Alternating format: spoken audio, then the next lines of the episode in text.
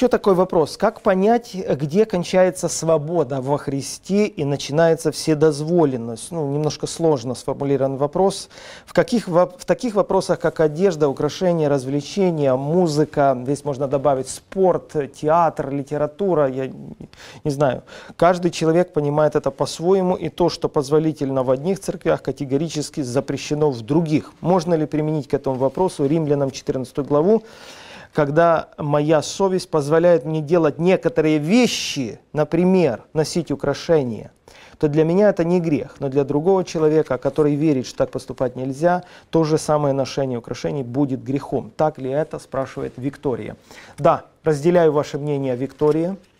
Считаю, что это вопрос убеждений.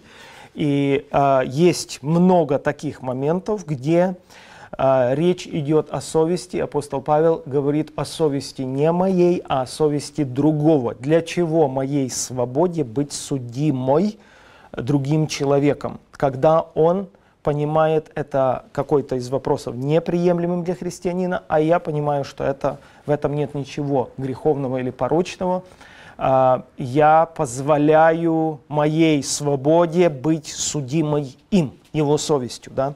Я хочу на этот счет тоже немножко прочитать, на мой взгляд, важных заявлений. Есть две нераздельно связанные между собой установки. Быть подвластным, находиться под властью и иметь у себя в подчинении. Помните, о сотнике Христос сказал, это две неразрывные установки. Быть подвластным самому и иметь у себя в подчинении. Это понимание сотника удивило Христа. Только высшая власть может наделять подвластного ей человека правом иметь у себя в подчинении других людей. Независимость и свобода – это не одно и то же.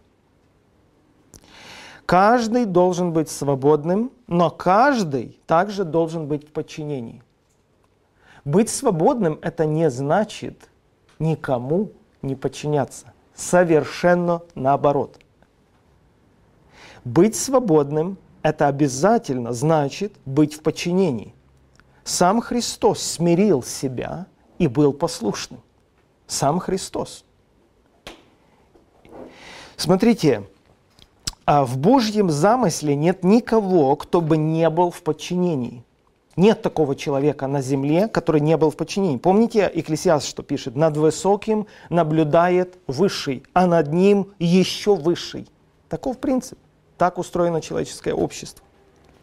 Непокорность, непослушание и противление. Непокорность, непослушание и противление. Вспомните, кто согрешил этими тремя грехами. Непокорность, непослушание и противление.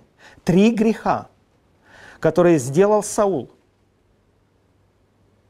и сделал себя независимым, свободным от Бога. И потом Бог сказал, ты не можешь больше быть царем. Ты не можешь. Я тебе давал задание, ты должен быть покорным, послушным. Ты же проявил своеволие, самоволие, и поэтому ты не можешь. Ты, как знаете, как вот клавиша в компьютере, она не работает. Тебе нужно просто, чтобы она работала обязательно. Это одна из букв алфавита, а она не работает. Ее надо заменить. Понимаете, когда человек не выполняет функции высшей власти, его просто заменяют, либо ремонтируют, ставят на место. Вот что значит быть в подчинении. Это обязательно. Быть в подчинении. Только когда я в подчинении, механизм в целом работает, механизм власти работает, концепция власти работает. Поэтому Бог так устроил мир, что никто из нас не может быть независимым, свободным, самовольным, своевольным. Мы все в подчинении кому-то, каждый из нас.